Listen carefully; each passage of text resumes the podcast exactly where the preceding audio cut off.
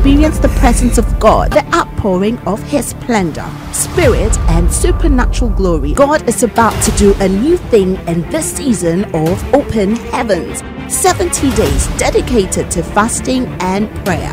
Host, God's servant, Nana Sayo Poku Sarkodie. Theme, I am about to do a new thing. Venue, plot sixteen, Potter City, Neutral Pump. I want to show you something very quickly. One of the questions I keep getting is that yesterday I have to be on the phone with somebody. I knew the person from outside after the preaching. And one of the questions that I keep getting is that, okay, what about those of us who has already married and we find out that we have made a mistake? What do we do? Or we know somebody who has made a mistake. What do we do? That means that as you are preaching, if somebody is a single person, um, it becomes a blessing. I mean, when I get there, I know how to handle it. What about those who have already married and you anticipate that you have made a mistake? What happens? Or you can even still be a single person and it's like you realize that you have made some mistake. So it is possible to be. The first thing is that it's possible to be restored after you have made a mistake. Are you alive? Yes, sir. Uh, if I let me put it this way, it is possible to be restored after you have made a major mistake. It's possible to be restored. I want to give you, so I want to run that with you very quickly. Uh, number one, the first thing you have to understand is that mistakes are gate. Hallelujah. What did I say? Mistakes are what? Gate. They are gate. They are opportunities. There cannot be any success story without an equation of mistakes. Amen. Amen. Mistake again. Number two, mistake is not conclusion. So you cannot make a mistake and conclude that your life has ended. Mistakes are gate, and mistakes are not conclusions. Number three, a mistake is an entry to another season.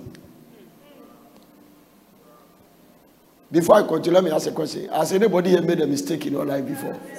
Sincerely. How many mistakes? So many of them. Yeah. Very, very serious ones. Hallelujah. You remember that guy's own? We'll talk about that later. Yeah, let's, let's, let's, we'll hide it for now. Amen. Uh, hallelujah. There are some names you don't want to hear in your life because it reminds you of some things. One of the names is Nana Sayo. You don't want to hear because it reminds you of a guy. Hallelujah. Please, uh, don't add me to the problem. I am not part. It's just it's a coincidence. Hallelujah. So tell somebody, mistakes are not the end of your life. When you make a mistake, it's not the end of your life. Hallelujah. Uh, a mistake is an entry to another season. So the moment you make a mistake, it's an entry to another season. Hallelujah. Are you alive? Huh? So I have here, I want to give you about twelve facts you should know about mistakes before we go there. Anytime you make a mistake, you must know these facts. It's very, very important. Because as people keep asking me that, you see, when I preach like that, I open the thing up.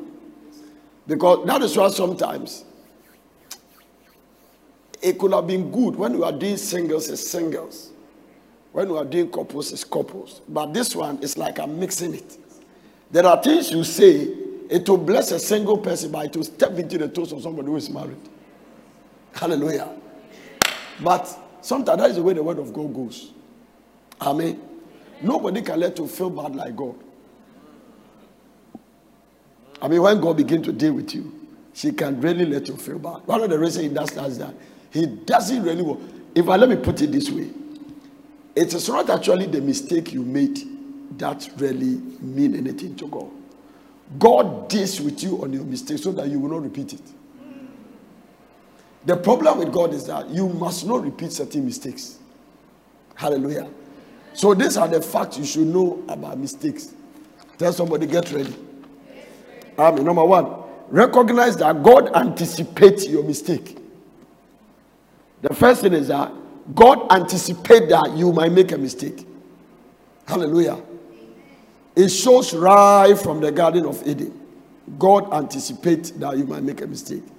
The first reason I'm saying this is because even Jesus, according to the Bible, he was crucified before the foundation of the earth. Are you with me? Amen. So God anticipates that you make a mistake. Psalm one oh three and verse number fourteen. The first thing is that God knows that we have clay. He knows that we are human beings. The Bible says, for he knows, he knoweth our flesh. She remembered that we are dust. He knoweth our flesh. She remembered that you are dust. That is what the Bible is saying about God. God remembered that you are what? You are dust. If you jump to verse number seventeen, jump to verse seventeen. But the mercy of the Lord is from everlasting to everlasting upon them that fear him, and his righteousness unto unto what? Children's children. But the first reason why God anticipates you make a mistake is that he knows that you are dust. Huh? That is verse fourteen. Tell your neighbor, God knows you are dust. And God knows also that, uh, he said number one, he knoweth our flame, the way we were formed. Go to the New Living Translation and check something there. Amen. For he knows how weak we are. He remembers we are only dust. So he anticipates. These are all the scriptures I'm giving to you.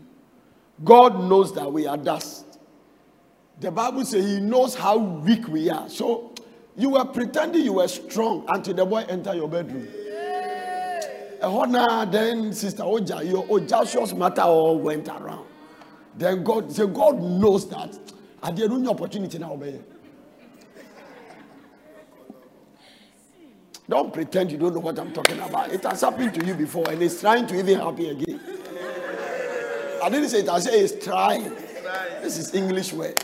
Hallelujah. I didn't say that. I said it's trying to happen, but because of the all night, it was tough temporarily to start again. Hallelujah. So the Bible says he knows that we are weak. Um, you are talking about mistakes, so, huh? And you also know that he remembers that he remembers that we are what? We are dust. Now write this point down. When you make a mistake, have an immediate, immediate waiting or conference with God. The moment you make a mistake, don't run away from God. Normally, this is what we do. When we make a mistake, have you seen people come to church? Something happened, they stop coming to church. It, it, it happens. Hallelujah. You are in church, somebody impregnated you, then you stop going to church. The moment you realize you have made a mistake, have a conference with God. And that is what we call waiting. That is what they call, the old people call retreat. Amen. What is the conference you are talking about? It's in Isaiah chapter one, verse eighteen. Isaiah chapter one and verse number eighteen. Come now, let us reason together. Huh? Says the Lord, though your sins be as what? Oh man. They shall be as what? White as what? Snow. Though they be red like crimson, they shall be what? As a wool. So the point we are trying to say is that the moment you sense you have made a mistake, never run away from God. When you run away from God, the enemy will destroy you. This is the key. Much as God punishes us for the mistake we made, or let me use a biblical word, or theological, chastise us, she does not reject us. Because she already knows you make a mistake. Now, if you look at even the flame of Adam and Eve, the way he, the, the, the, the mate of a woman, the way God form. The Bible talks about Adam was formed and Eve was made. The whole thing about woman shows that God anticipated that we make a mistake. If I want to go to it scientifically, you see all those things there. The womb, the placenta, the systems, the way you program a woman. You could see that he anticipated that they will make a mistake and one day he has to bring Christ. Because then, scientifically, if anybody's blood mixed with Jesus' blood, Jesus will not be qualified to save us. Because the blood, the life of the flesh is in the blood. So Mary's sinful blood must not mix with Jesus' blood. So how does Mary carry Jesus without his blood mixing? It is possible for a mother to have a sickness, but it will not enter the child. Because the placenta separates the mother's blood from the child's blood. So God did all this system so that if Mary carried Jesus, Mary's blood will not enter into Jesus' blood. So when you look at the whole, this is scientifically. I'm talking purely science. So the whole system about the flame, the way you flame the woman with all kinds of things and the, the, the birth and everything shows that, wow, God knows that we might make a mistake. How many of you have made a mistake before? So come and let us reason together. Look at the New Living Translation. Amen. What did I say? Every time you make a mistake, don't run away from God. Come and have a conference with God. Come now, let us settle this. Let us what? Settle. Oh, don't stop me. The way you try to stop me, that is why I don't like. I mean, you know what I'm talking about. Look at the neighbor and say, you know what that is talking about. You know. Uh-huh. Yes, let's stop it. I mean, that adultery, we must not settle it. I was saying, come and God said that, come now. When are you supposed to come? Right now. So after church, we must sit down and talk about it. Come now, let us settle this. The word this means everybody has a this. Look at your neighbor and say, because you have not told me your this, I won't tell you mine this, but I have a this. Tell them. Hallelujah. Tell your neighbor, I have a this, but I won't tell you. Everybody has a this. Some of the this happens. There are some that are more serious than some. Some happen regular. You insult and touch it about flesh man. Immediately the Holy Ghost comes. Why did you do this? You don't behave like my child. That, that, immediately we have to settle it. Mm-hmm. There's another one. You were caught with a guy. You, you visited him and it started raining. Oh, I, I'm not trying to remind you. I'm just preaching the word. Let's settle this thing matter right now. It's not your fault. It's a rain. It's not your fault. You wish it didn't rain, and it started raining. Wow! You were sitting on the veranda, but the wind was bringing the rain to the veranda. Then you have to go inside. Once we were there, there was light off.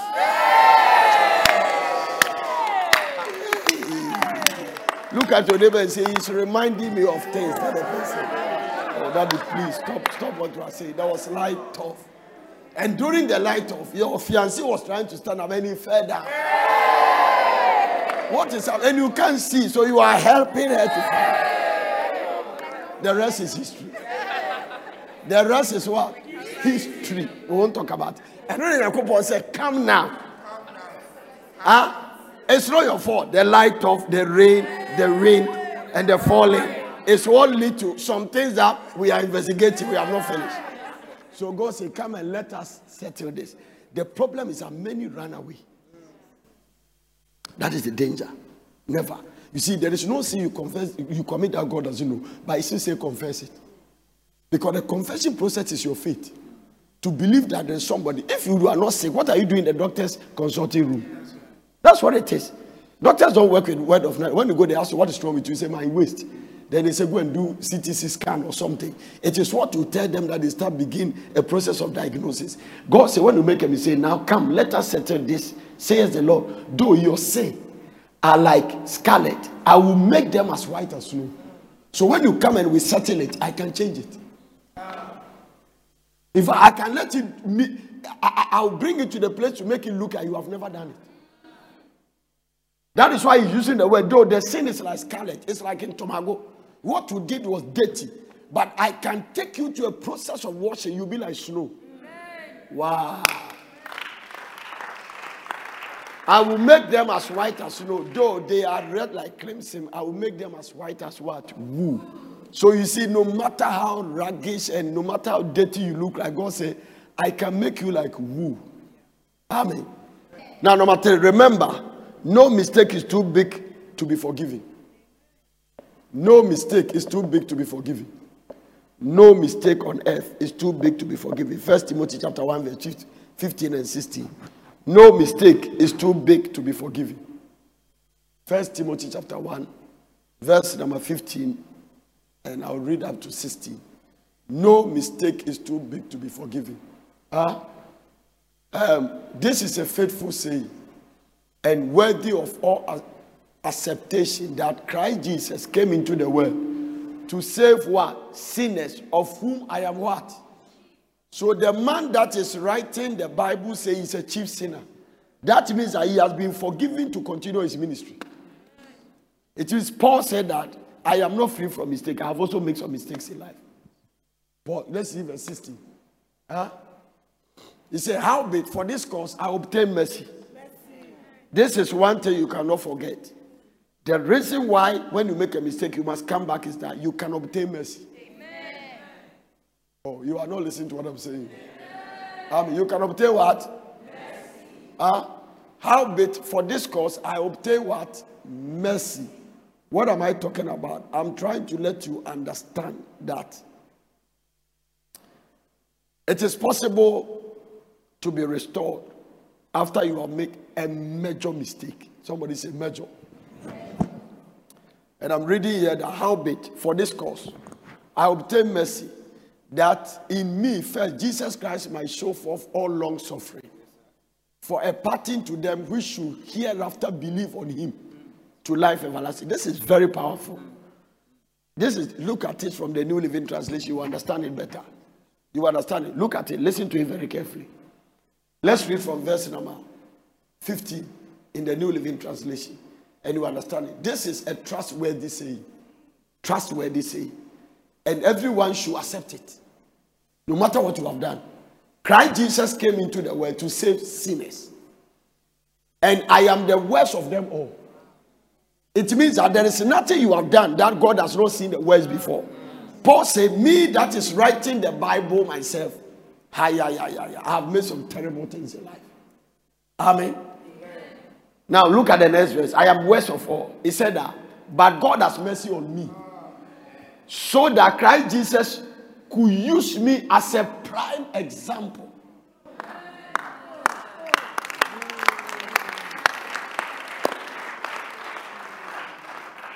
I think this is good stuff, eh?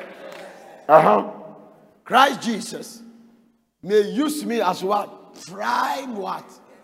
Example of this great, of his of, of his great patience with even the worst sinner. Amen. The worst person. Huh? Then others will realize that they too can believe him and receive eternal life. Amen. This is a good one. Hallelujah. So I, I, I, I pray that this is online. People are listening. Some of you are call me anyway, send me a message about what you have done. I don't care what is happening. Divorce, separation, abortion, whatever. You cannot condemn yourself. Paul was not an abortionist. He was a murderer. Amen.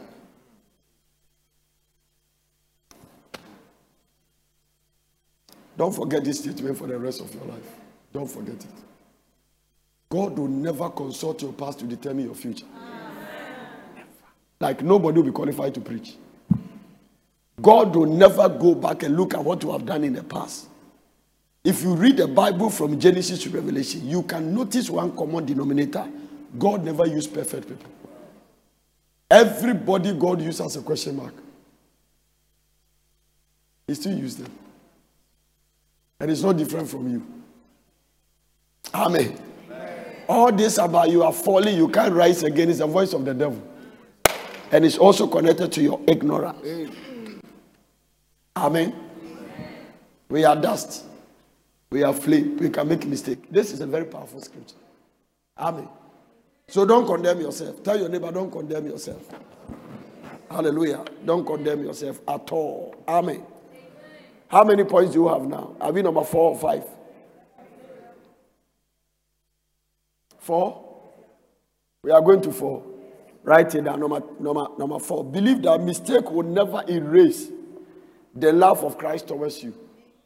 Your mistake will never erase the love of Christ towards you. There is no mistake you make that can exhaust God's mercy. Amen. Jesus, what mercy no people it can never. Amen. Your mistake cannot erase. Am I moving too fast or you are still there? Your mistake. Believe that mistakes. Believe that mistakes will never erase the love of Christ towards you. Believe it. Mistakes in general will never erase. Romans chapter eight. I'm reading verse thirty-five. Believe. What did I say you should do? Believe that what? Mistakes will never what? Erase the love of Christ towards you. So whatever mistake you make, it will never erase the love of Christ towards you. Who shall separate us from the love of Christ? Shall tribulation or distress or persecution or famine or nakedness or peril or sword? Hallelujah. Let's read to thirty-nine. Let's read all the way to thirty-nine. As it is written, for thy sake we are killed all day long. We are accounted as sheep for the slaughter. Mm-hmm. Nay, in all these things, we are more than conquerors through him that loves us. In all these things, we are more than conquerors through him that loves us. Ooh. For I am persuaded that neither, I am persuaded that neither death, nor life, nor angels, nor principalities, nor powers, nor things present, nor things to come, nor height, nor depth, nor other creatures shall be able to separate us from the love of God, which is in Christ Jesus. Oh, I thought you were clapping for Jesus.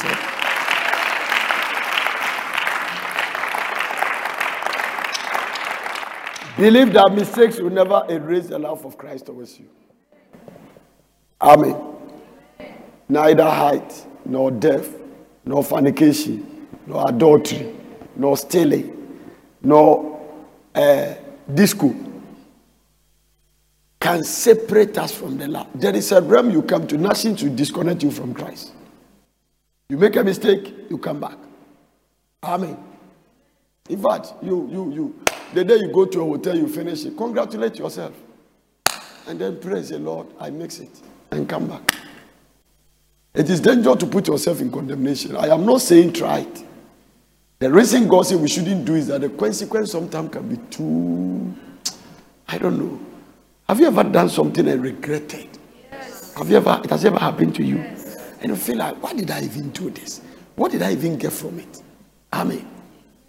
And that feeling, that feeling of regret, I mean, why did I do this? God put it there to make sure you don't repeat. It's very important. If you keep repeating a mistake and you keep coming to God and asking for forgiveness, you have entered the realm of foolishness. You are frustrating the grace of God. That is why Paul said, can we continue in sin that grace will abound? And he said, what? God forbid that we do that. Okay, number five. The moment you realize you have made a mistake, look for the plans of God. Look for the plans of God on the other side of your mistake. Look for the plans of God. So the mistake is in this side. Huh? You have to find the plan of God of the other side of repentance, restitution, and reconciliation. That means that if I made a mistake, eh, the mistake does not end my destiny. I must find God's plan for the other side. That is after repentance. Hello? What I'm trying to say is that the fact that you make a mistake does not mean God doesn't have a plan for it. Let me tell you something. There is a scripture in the book of Proverbs that says that many are the plans in a man's heart. It is the purpose of God that prevails. Can I say that again? Many are the plans in a man's heart, but it is the purpose of God that will prevail. Cancel, one translation, cancel in the heart of a man. Huh? Now what it is? Many are the plans in a man's heart. That means that God's purpose is more powerful than your plans. It means that your mistake cannot cancel God's purpose. Samson made a mistake. She went to sleep with Delilah. His eyes were plugged. She prayed for God to forgive him. The Bible says at the time of his death, he fulfilled his ministry. Samson killed more people when he was dying than when he was alive. She only prayed a wrong prayer. And God answered that prayer. Let me die with them. He shouldn't have said that. He should have let his enemy die while he lived.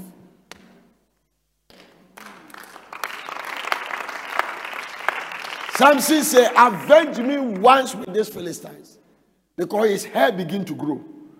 The growing of the hair means that everybody's mistake can be restored. Yeah. The Bible says, and Samson's hair began to grow. This is where the enemy make a mistake. The enemies did not know the hair was growing. So once the hair begins to grow, the strength is coming back. Because the covenant is in the hair. Don't shave it. Once they shave the hair, the hair begins to grow. It, it didn't grow fully like the way it was when they shaved it. But as long as the hair begins to grow, the strength came back. He could, he could even sense that the strength has come back. So he sent them to the place and told a little boy, take me to the pillar that hold the place, the theater where they gather with their president. And he shook it and the whole building collapsed. But the prayer prays that, Lord, avenge me once and let me die with them. It's a wrong prayer. Lord, avenge me once, let them die and I will live to see your glory. God could have answered.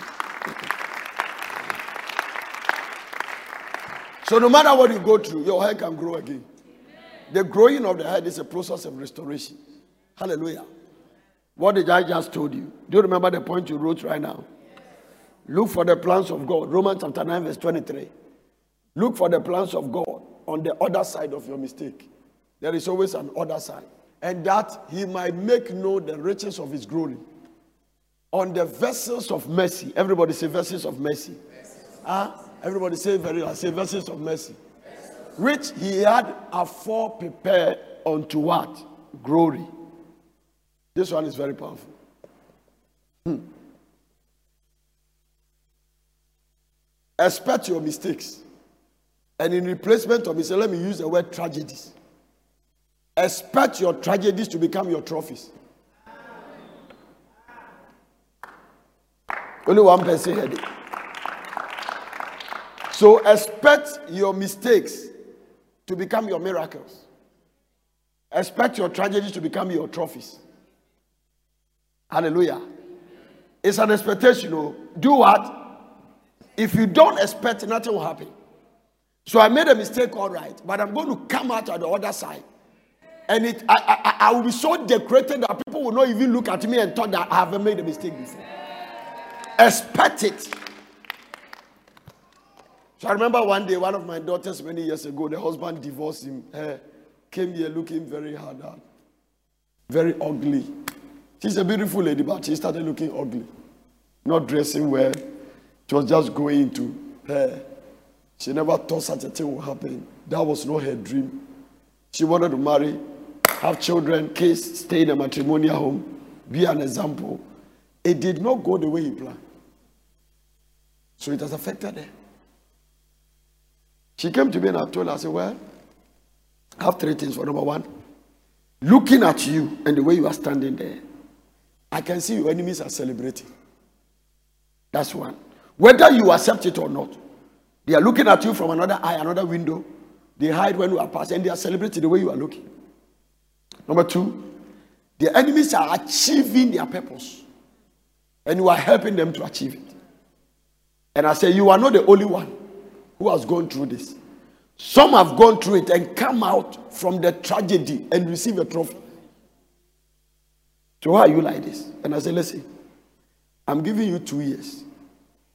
If you meet your former husband and he's working with his wife, by this time, because you claim that he's already going out with a girl, and they are sitting in a car, and they are nice, and you are a mad woman, because you have think and misbehave and lost your mind and have a nervous breakdown, what a disgrace will it be? I say you don't have any neutral ground. Or you can also give yourself a year and your former husband will see you and regretted that he left you. Choose one. And I say, get away from here. I don't have time. I am, I am too busy to waste time on women that look like this. So I dare with her, he left.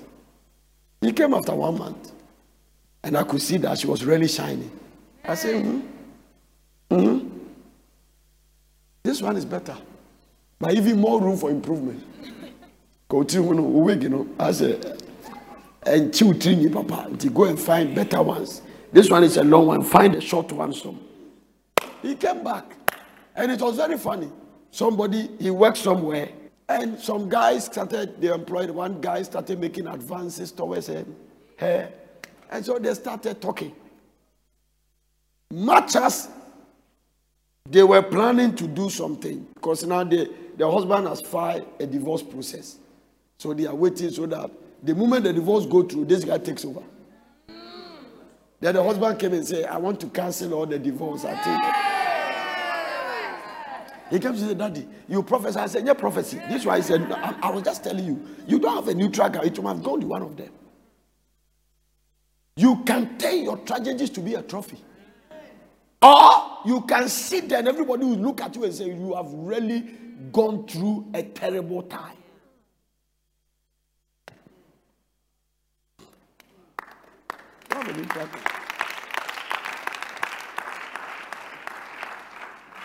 Am I talking to somebody here today? Huh?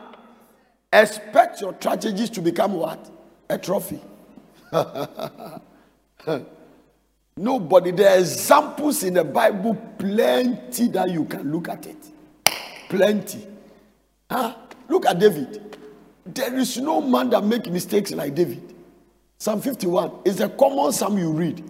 When you read verse number two and three, Psalm fifty-one verse two and three, look at David. Huh? Psalm fifty-one verse number two and three. Wash me thoroughly with your iniquity. This is when he slept with Bathsheba. Huh? He watched Bathsheba from the bathroom. And please, all the ladies here with bathroom without roof, when you go back after this camp, please go and do roof. Amen. Amen. And all the men here, never live in a house where the bathrooms are not roof. It can cost you your kingdom. I rest my case. Wash me thoroughly from my sin, from my iniquity, and cleanse me from what? My sin. Look at, ah, uh, no. Okay, I acknowledge my transgression. My sins are ever before me. Jump to verse seven. Verse seven. Purge me with hyssop, and I shall be clean. Wash me, and I shall be whiter than snow. Wow, King David. King David. Uh, make me to hear joy and gladness, that the bones which thou hast broken may, be, may rejoice. I love David for this thing. Hide thy face from my sins, and brought out all what? Let's keep going. Here, David. Create in me a clean heart. Renew a right spirit within me. Oh, cast me not away from your presence. Take not thy spirit away from me. And if I've lost anything, restore the joy of my salvation. Uphold me with thy free spirit. The Lord bless those who are clapping.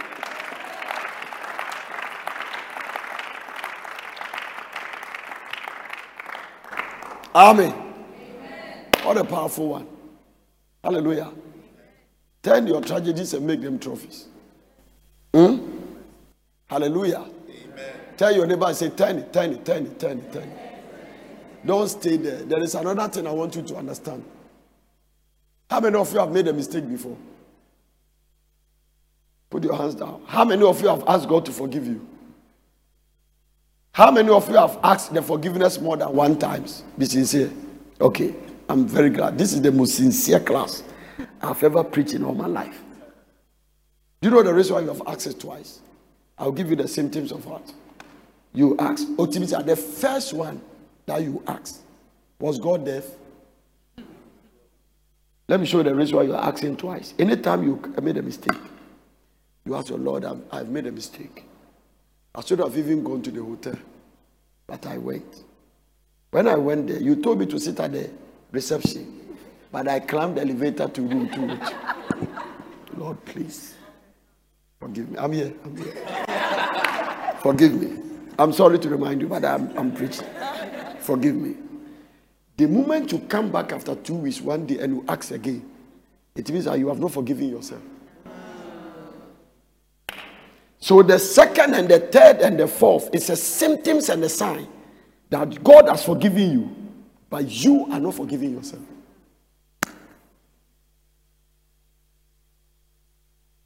First John chapter eight, First John chapter one, verse eight and nine is there, very clear. The Bible, that's why I'm telling you that God knows that we are going to sin. He expects that we can make a mistake. But when you read First John chapter one, verse eight, if we say that we have no sin. We ourselves, we deceive ourselves. This is talking about two things. It doesn't mean once you are working, because the sin, the one that you committed, the hotel one is a different one. But there's a sin you commit that you don't know their sins. We call it sins of omission. And we have sins, for, sins of commission. So there are sins we committed. So it's important every time you are praying, you ask God to forgive you of sins you committed that you don't know. Most of them in your heart. You saw a lady walking, then you watch her. Then your mind go, hey, Charlie, hey. Mm-hmm. It's a sin. You see a nice guy, say, Charlie, I wish this guy is my husband. Maybe somebody's husband. And you are claiming. So there are sins we commit uh, that we don't even know they are sin. You're supposed to go to evangelism, we didn't go. It's a sin. Because as a child of God, supposed so constantly when you pray, you have to ask God for it. The Bible said that if we say we have no sin, we deceive ourselves. And the truth is not in us. But what do we do? Listen to this scripture very carefully, verse nine. If we confess our sins, the Bible says God is faithful, number one. He is justice or just to forgive us our sins immediately with us and to cleanse us from all unrighteousness. We used to be righteous. The sin brought us to unrighteousness. The moment we confess, we are cleansed from the unrighteousness. We come back to righteousness. Amen. Watch this. If you come back, oh Lord, I've, I'm sorry what I did. The problem is that you are not forgiving yourself. And let me make this emphatic statement. It is difficult to forgive yourself than God forgiving you. Yeah. So most of the time, hmm, I wish I have not done this. I don't know what to make me do it. I have really stood it. And you are crying. The problem is at you. And that one, God is not in control. There is nothing heaven can do about anything. Who cannot forgive it? And let me show you. The difference between Judas Iscariot and Peter is that Peter forgave himself. Judas did not forgive himself. Anytime you don't forgive yourself, you stand the chance of committing suicide. So most people who have committed suicide, there is something they didn't forgive themselves.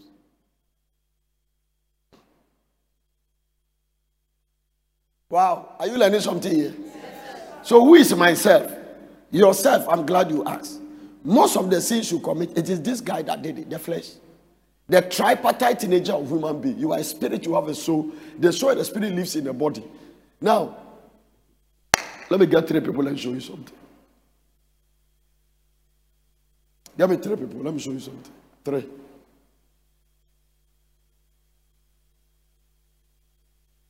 This is your spirit. Everybody say spirit. Spirit. This is your soul. This is what? Your body. There is a scripture in Galatians, the Bible said that walk in the spirit, that you don't fulfill the lust of the flesh. For the flesh lasted against the spirit, and the spirit against the flesh. The Bible said they are contrary. It is like the system of electrical wire system. You see, when you go to your house, the plug where you charge your phone, there is a big hole at the top. Eh? And a small, small hole. The small, small one is life. Eh? And one is earth. The top one is called neutral wire. Now, in electrical system, the neutral wire, you can touch it with the earth, nothing will happen. You can touch it with the life, nothing will happen. But when you touch the life and the earth, bam, you see fire. Now, watch this. It's the same principle. This guy, huh, the soul is neutral. When this one gains us, if you stop fasting and your friend dominates your spirit, it will join this one. Mm. So whichever one dominates another one, it will work with it. So Galatians say, walk in the spirit. This one. That you will not fulfill the gratification of this one, the, the, the, the, the desires of this one. Now, the moment you let your mind touch this one, they will come together and two of them will fight this. So, the fornication you committed there, spirit, soul, body, this is the one that did it. Huh? Now, if you are not forgiving yourself, then this, this one that is not forgiving this. Now watch this. The problem also is that it is this one that is carrying this and this. This particular one, eh, eh, they need each other. This one is so weak that it cannot function without this. So anytime you hear somebody is dead, this one has walked out of this. So you hear that they say, "Onipa no ko, but not daho." It means that the right person is gone. So when the spirit walk out of the body, that's why when you are sick, And your, when you are sick, your spirit is not sick. When you sin, your spirit has not sinned. When you commit something, your spirit has not done it. When you become born again, it's not your body that becomes born again, it's your spirit. So the moment your spirit walk out of your body, the body fall down there. That is why the devil uses sickness to kill. He doesn't kill you because, let me tell you this. The devil does not kill you because he doesn't want you to go to heaven. He kills you because on earth you are affecting his kingdom. No, as you are sitting here, the devil knows that he can't stop you from going to heaven. He knows that where you have gotten over with Christ, even when you sin, you repent. But he, you are, whilst you are here fasting and praying, you are weakening his kingdom. You go and marry in a family. She wants to enslave the family. You pray, pray, pray, pray. Your husband has changed. His mother has changed. So you are affecting his kingdom. So the more he reduces Christian, the more he can affect people. The more he set confusion among Christians and they cannot pray, that is the more he can deal with the people he wants to deal with. As long as Christians are on earth, they make the devil impotent.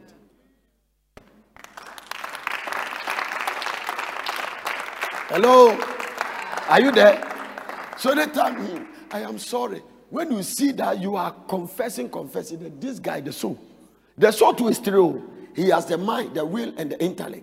So this guy, no, he has three things you operate, the will, the mind, and the intellect. Now watch this. And when you go and join this one, then they make this one feel bad. Now that you are fasting, this and this don't like the fasting. Because anytime you start fasting, this one begins to grow. When you eat, this one grows.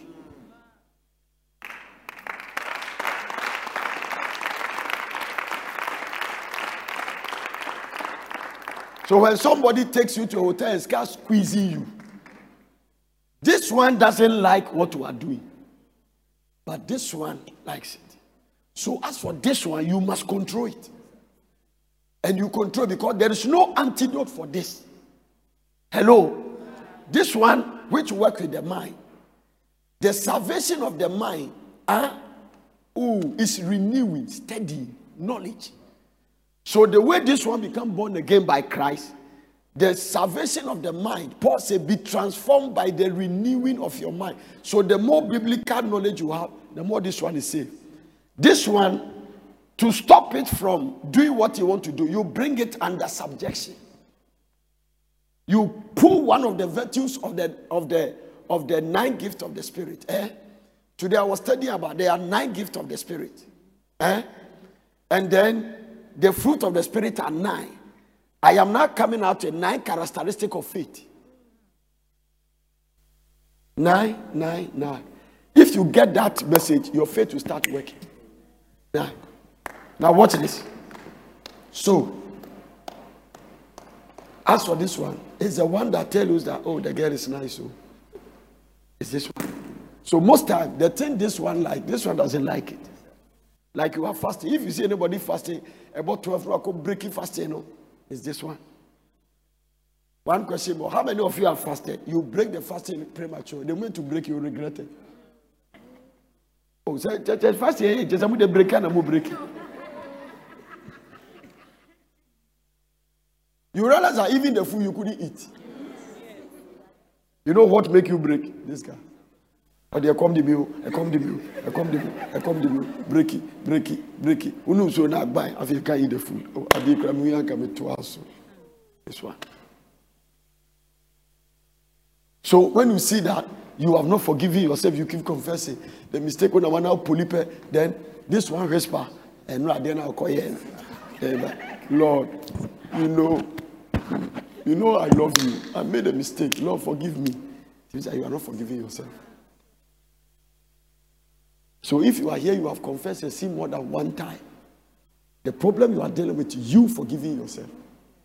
And if you keep hammering on it, one day if you don't take it, you commit suicide. God bless you. Give the Lord a clap of it. So that man of God. The mistake you make, hate the mistake enough to repent and turn from it.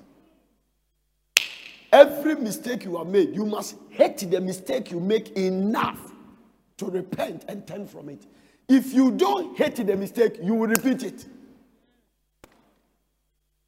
You must hate what you did. The mistake you make, listen to the next point.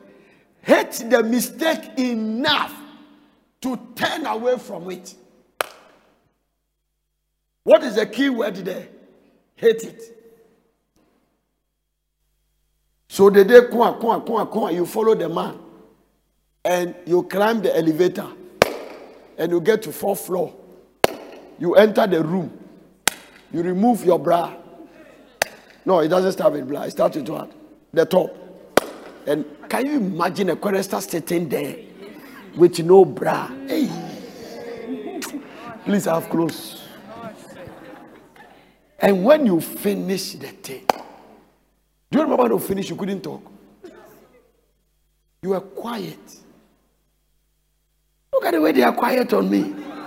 You remember when you were quiet sitting in a car? And I woke up. At that time, it's a mental torture. But Daddy, how do you know all these things? When they come to tell me, I question them. When people come and tell me their problems, I want to know the details. So what was your mood? What happened? Daddy, I couldn't talk. I was so, I was so hurt. I was even crying. Now, that mistake you made, you must hate it enough to vow that you don't repeat it. Good one day. Amen. Huh? Hate the mistake enough to repent and turn away from it. Acts chapter twenty-six, verse twenty. The book of Acts chapter. Anybody, right? And this is where the danger is. There are a lot of people in the church who have made a mistake. They are not hating the mistake. You see, when you go and fornicate, and you finish, and you take your bag, that's, that's that feeling that you regret. It is the Holy Spirit in you.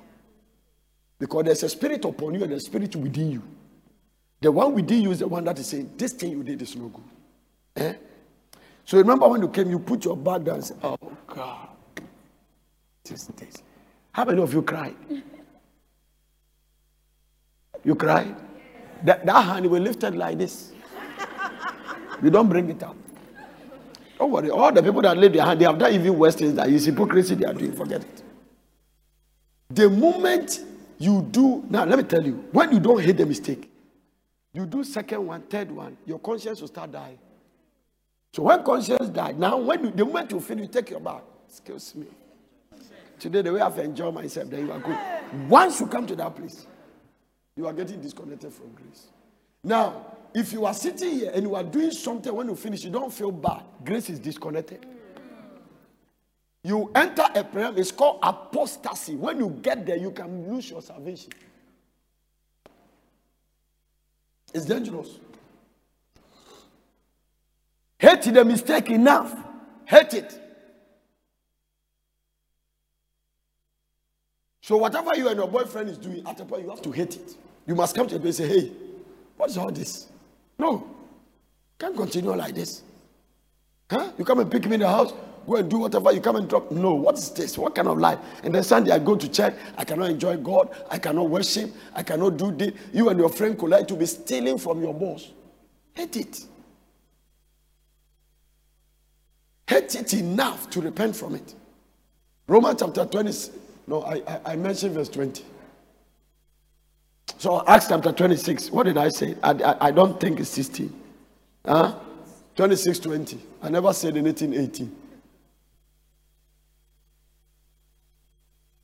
But show first unto them of Damascus and at Jerusalem and throughout all the coast of Judea, and then to the Gentiles, that they should repent and turn to God and do works meet for repentance. I picked this one as one of the things Apostle Paul was warning the people. Come to the New Living Translation. Huh? Now, do not say that there. Huh? Preach first to those. That's exactly what I'm preaching. This is what a lot of people, a lot of pastors are not doing. Preach first to those in Damascus. Huh? At that time, Damascus is like Paris or London. Or Accra or Su. Hmm? Or Damascus, then Jerusalem and throughout Judea, and also to the Gentiles, that all must repent of their sins and turn to God and prove and prove they have changed by the good things they do.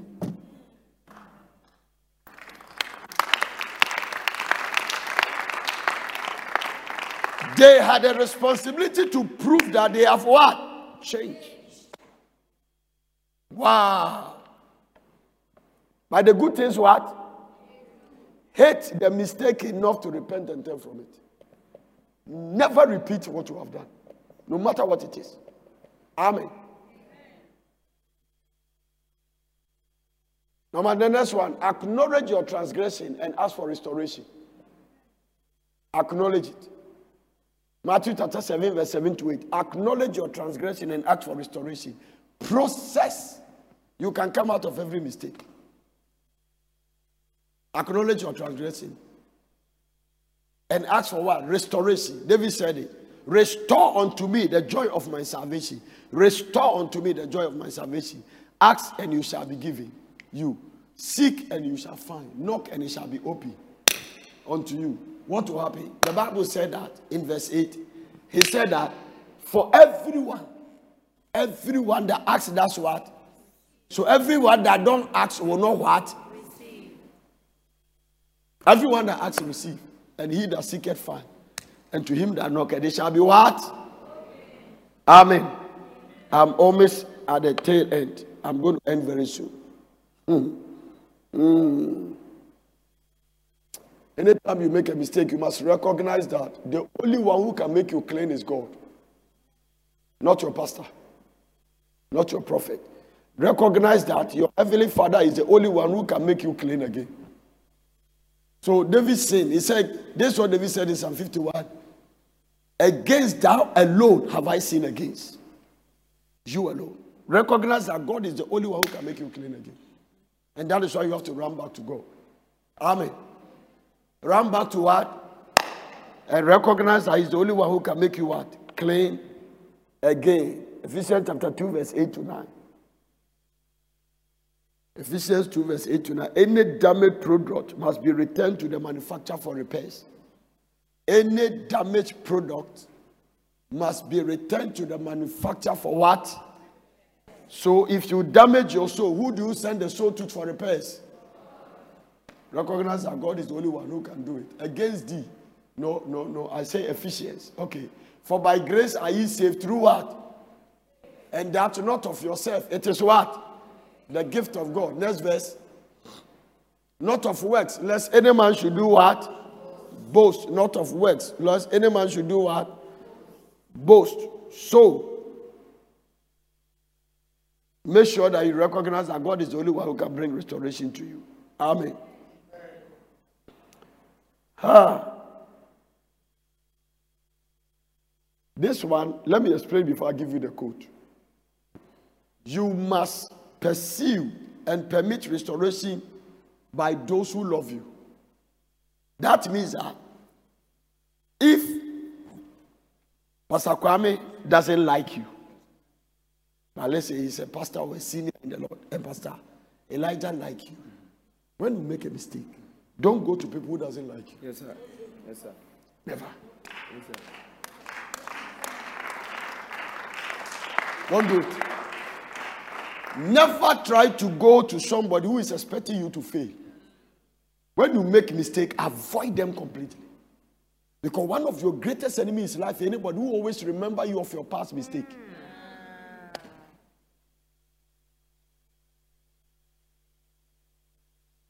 If at the next session, I'm going to show you that. If you are caught with a guy, you tell him some things you have done in the past. Anytime there's anger, he repeats that thing. You better run away. When you marry, there will be a serious problem. Serious problem. It means that he has jealous, envy, and he has he's mean, and he can create a problem. You tell him that you are not a virgin. You used to have a boyfriend, and you were really going out. In fact, you were even doing once a week or sometimes twice a week. Then so you begin to cry. How, how many? How long did you stay with him? You say three years. Okay, three years, once a week.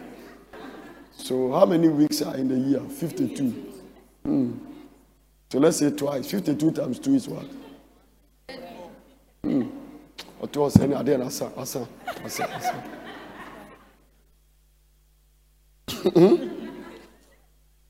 It's there. I'm dealing with cases of people who tell their past to. Now listen. If you are caught with a guy, there are questions like, are you a virgin? I am not. It should end there. You are either you are a virgin or you are not. If you come, okay. So who broke your virginity? What date? What time? How long did they last? And you too, because the tree Bible said, Ojimfo. Then you tell him everything. That's what I'm not the one saying the tree Bible. All those things they are asking, they will use it against you. Yeah. Now, normally when they say that, they won't tell you what they have done. The guys will never tell you what they have done. There are guys who have lived a worse life than you live, but they won't tell you. It's ended there. Because whatever you have done, you have done it. Everybody has a past. If, if God will not use your past against you, nobody has a right. You have to accept me the way I am with my past, or go and leave me alone. Because listen, listen, whatever Rahab did, it was not a, a, a, any point of reference for Samson. Rahab is Boaz's mother.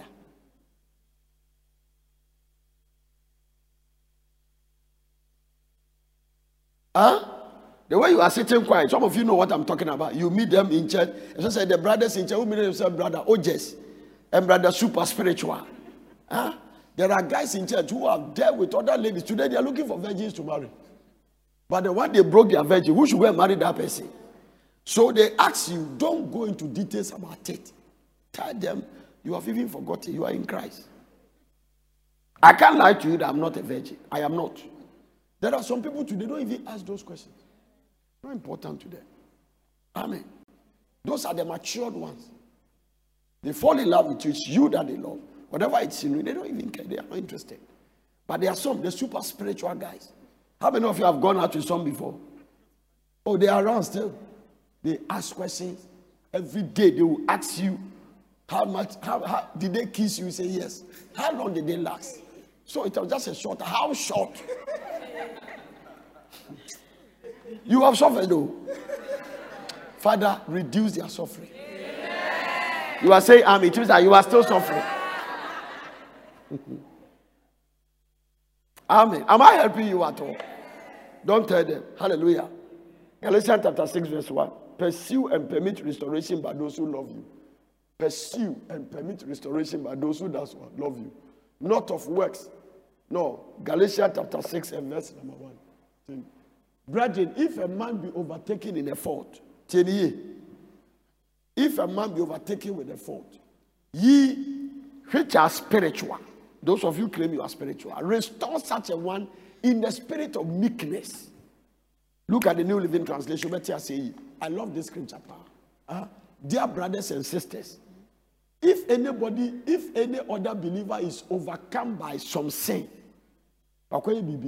you who are godly, you should gently and humbly help the person back into the right path. Don't use it against them. It's a good one. Yes. If the sister has divorced, that's not time. If we told you. We told you. When we were going to the guy, hey, hey, hey. No. The Bible said that. The person is already going through pain. Don't add more pain. It is not Christianity. Try and restore the sister and bring her. Because, let me tell you something. The reason why even the devil attacked her in that way is because of his purpose. And we must help people to fulfill their purpose. And mistake cannot cancel purpose. Yes. Okay? Amen. Mm, mm, mm, mm. How many do you have? Ten? Ten. I'll add two, then we close. Anytime you make a mistake, divorce, broken marriage, uh, lost your job, you did something you are not supposed to do. You have, how many of you have made a mistake before? I want to see it by hand again. Everybody has made a mistake. Now listen, anytime you make a mistake, and you are coming out, focus on your future instead of your failure. Focus on your future instead of your mistake. Don't make the mistake your focus. If you do that, you will fail again and again and again. I don't have time to give you the scripture, but do you remember Peter denying Jesus? Huh? He said, I don't know him. Have you gone back to read the sermon Peter preached at the day of Pentecost? It was not too long ago. This is the sermon. You that deny the Son of God. Who is talking like this? Huh? That is a man who is focusing on his future. Because what he did to Jesus, and now he's warning people, things that the man has forgiven himself. Never focus on the mistake you have made. In it, listen, if you don't walk out of your past, you cannot get to your future. If you don't walk out of Egypt, you can't get to Canaan. Your past is an enemy to your future. Once you make a mistake, focus on your future. Instead of what? Instead of what? The failure or the mistake or your past. Are you getting what I'm talking about? Focus on it. Wow. Isaiah chapter forty-three, verse eighteen. I lost something Apostle Paul said. That's one thing I do. Forgetting those things which are behind me, I press towards the mark of a high calling. Isaiah chapter forty-three, verse eighteen to nineteen. Huh? Remember ye not the former what? Things. Neither consider the things of old. So the mistake you have made, don't remember it. Don't focus on it. Why should God tell you that? Because God is saying, look at what he's going to do. Behold, I will do a new thing. Yeah.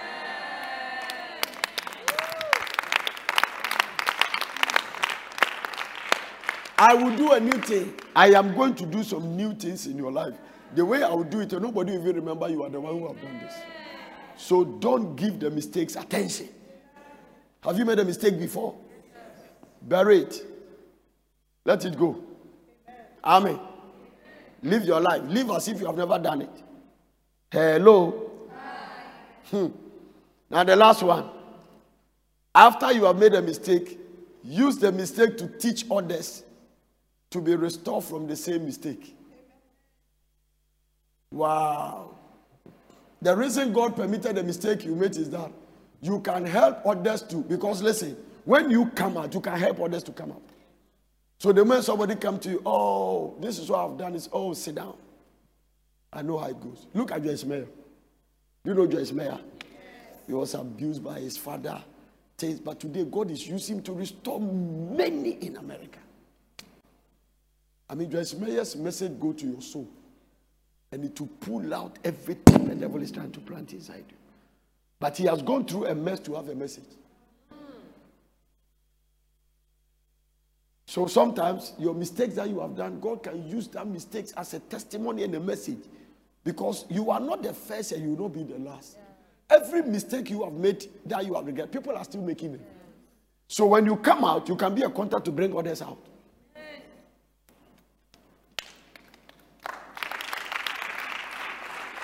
Amen. Yeah. So this session is over. Hmm? Psalm fifty-one verse thirty. Let's look at what David said. Teach others the laws of restoration. Use your mistake as a contact to teach others. David said, ah, David said everything in Psalm fifty-one. Then he comes to the place and said that. When you do, go to go to verse twelve first, verse twelve and come to thirteen. He said that, restore unto me the joy of my salvation. Please, and uphold me with thy free spirit. When you do that, what must I do? And he promised God, then I will teach transgressors your way. I am going to teach transgressors what your way. It means that if you restore me, I promise you that, Lord, the mistake I made, I will use to teach others, they will not repeat it. Amen. And sinners shall be converted unto thee. It means that my mistake, I'm going to use if you restore me. And that is easy for God to do. I am going to help others to come up. Is it divorce? Is it separation? Is it a boy that disappoints you? Go by this process. That is there. Anytime you make a mistake, come back and read this.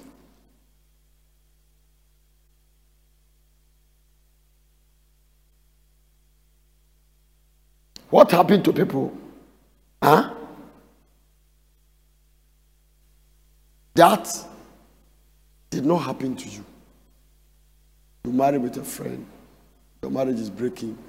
The friend's own. It does not mean something is wrong with you. It actually shows that you have a great future. Because the devil always attack, attack people that has a future. He doesn't wait. He, he doesn't waste his ammunitions or anything that doesn't have a future. So when you see the devil is on your cage, it shows where you are going. Forgive yourself. Amen. I'll take only three questions. And then in Pentecostal church, we know when we pray, we start by asking for forgiveness after we thank God. Then transiting from Pentecostal to charismatic, I heard a teaching about the fact that when you commit a sin, there's no need for you to ask God for forgiveness. That as you speak in tongues, Who automatically. So anyway, automatically, I, I will not cut you, but the charismatic has a lot of things that are not biblical. And then the argument was based mm. on the fact that chapter two says, "My little children, these things I write unto you." That means John was actually uh, addressing little children. So when you are little or a child, they use the word "be." It's not true. So that is what I wanted clarification. He was an old man.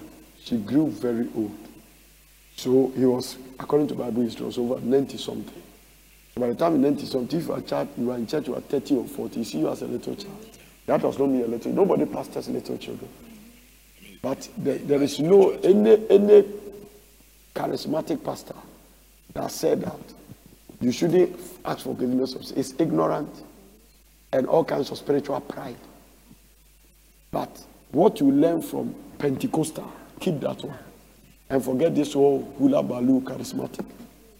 Because personally, I realize when we started, conscious of ourselves, righteousness, and that upon being introduced to this doctrine, where excesses, you see, you are still repeating the same, thinking that, oh, God has already. It's not them, it's your fault. I also blame some of you because you go through, if you read the Bible for yourself, no charismatic pastor will deceive you. The charismatic pastor committing fornication, adultery here and there. And even when you preach sin, even those of us who preach righteousness, they get angry with us. But we, we should we stop doing the right thing because of your foolishness? No. We are serving God. We want God to prosper us. We want God to bless us. But we also have heaven in mind. As I'm standing here, I am so ready that if the trumpet sound, I must go to heaven. I can't live my life as if Jesus will not come back. No, the Bible says we say we have no sin. We don't deceive ourselves. And I've already explained that there are sins of omission and sins of commission. Conscious sin and unconscious sin. So the reason we ask is that we must commit sins that we don't know. For instance, where does fornication start with men? It's not the act of removing a woman's brazier. He said it starts with the eyes. Hmm? So how many women have you seen that you have lasted after them? Hmm? One day I had one, one of the fathers in the land came to church and said, "All men stand up. How many of you have not?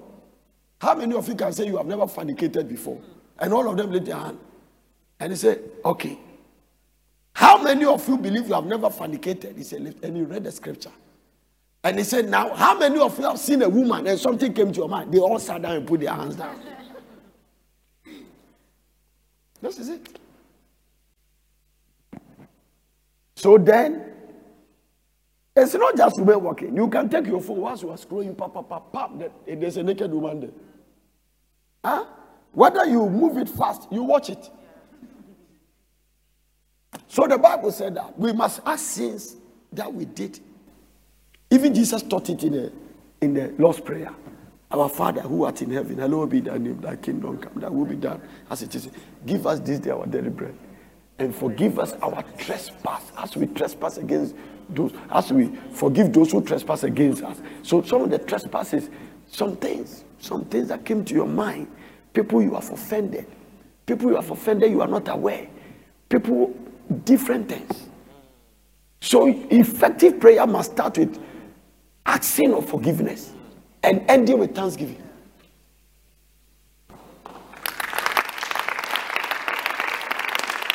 So, well, be careful with charismatism. Be careful. Amen. Yes, girl. Daddy, please. Um, uh, my question has to do with um, if you are, as a teenager, maybe thirteen, fourteen, you were mm. raped. Mm. And you didn't know about these um, mm. mistakes. You couldn't even tell your parent to. Mm. So um, you've grown and you still have that kind of hatred for men. Mm. Um, you've not gone through any counseling. Mm. And maybe you are of the um, marriage age. How do you deal with it? Yeah. The first thing you deal with is that it's not just counseling. You need to go through deliverance.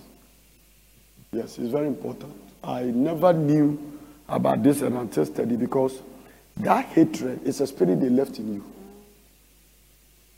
Number two, I even know some that you hate the sexual affair for the rest of your life because of the things it's going to. Because you see, rape is against your will. It is important to have sexual affair with a woman which is cooperation. It means that because this whole thing is a mental thing. It's not just the act. Hallelujah.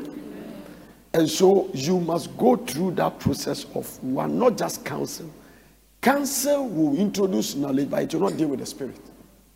Because most times, unless you are in a place that there's a lot of prayer and you are fasting and that, naturally, that spirit can leave you. But then, you need to go through a process of what I call deliverance. And then after that, you go through counseling. And then you have to be restored. But mostly, I mean, ninety-nine percent of what happened to them, they don't tell anybody. They don't tell anybody. Amen. So, how do you deal with it is that, now that you have grown, you have come to the place to have knowledge, you must go to a place that they will take you to. Now, when we say deliverance, eh, don't think that deliverance is always, then come out, then you start, then you start shaking your leg. No. We just have to sit you there, teach you the thing, process. Because I can sit you on a chair and teach you something and command the spirit and say that this behavior you are exhibiting, I am going to treat it as a spirit. So by authority, I'm going to command the spirit. You might not shake. There are deliverance you will shake. There are also deliverance that you will sit down, maybe cough, ah, and the spirit is left.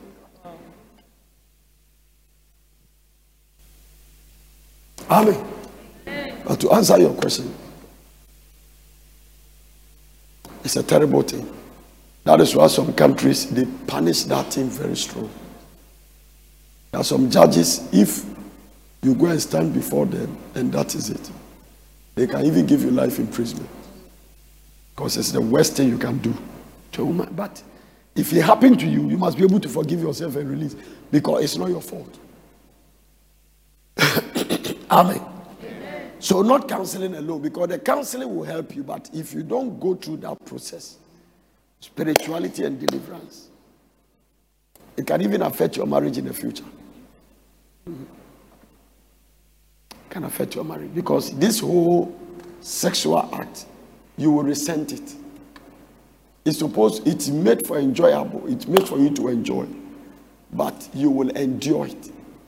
And every time, I know some that when the husband tries, they start getting afraid until we took them through deliverance and the tail left. Last question.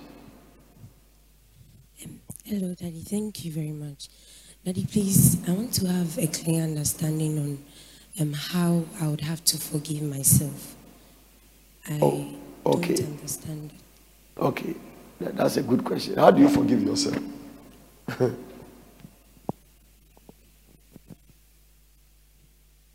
What an interesting question. How does that God, how does God forgive you? Let's go to First John chapter one, verse eight and nine. Again, let's read it again. You can forgive yourself by the way God forgive you. Hmm? Verse eight said that if we say we have no sin, we deceive ourselves, and the truth is not in us. But just in case we come to acknowledgement that we have made a mistake. Verse nine says, if we confess our sins to who? Huh? Who do we confess our sins to? When we confess, what will God do? He is number one, what? And what? Justice. The word justice, justice. To forgive you of what?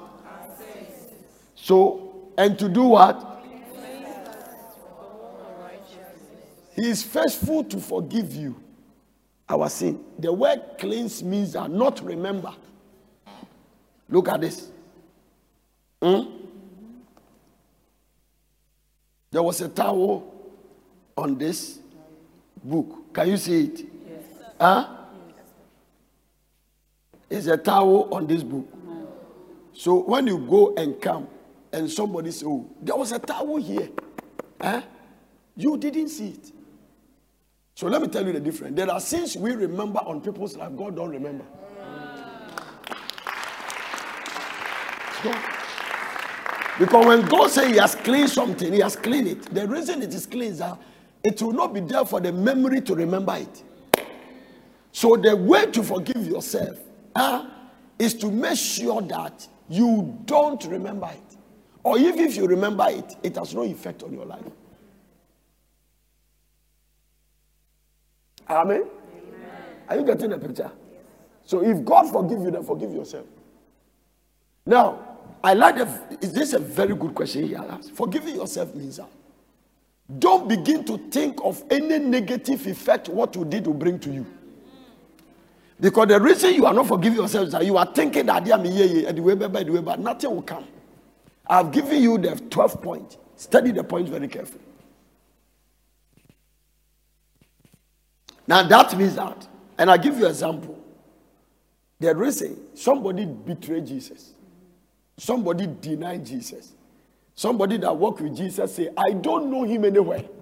I have never met him in my life. And he used to eat with Jesus, sleep by Jesus, walk every three years. Peter said he has never seen Jesus. It's a serious matter. Judas Iscariot said, the one I will kiss, catch him and go and, and I mean, kill him. Both of them has committed a sin.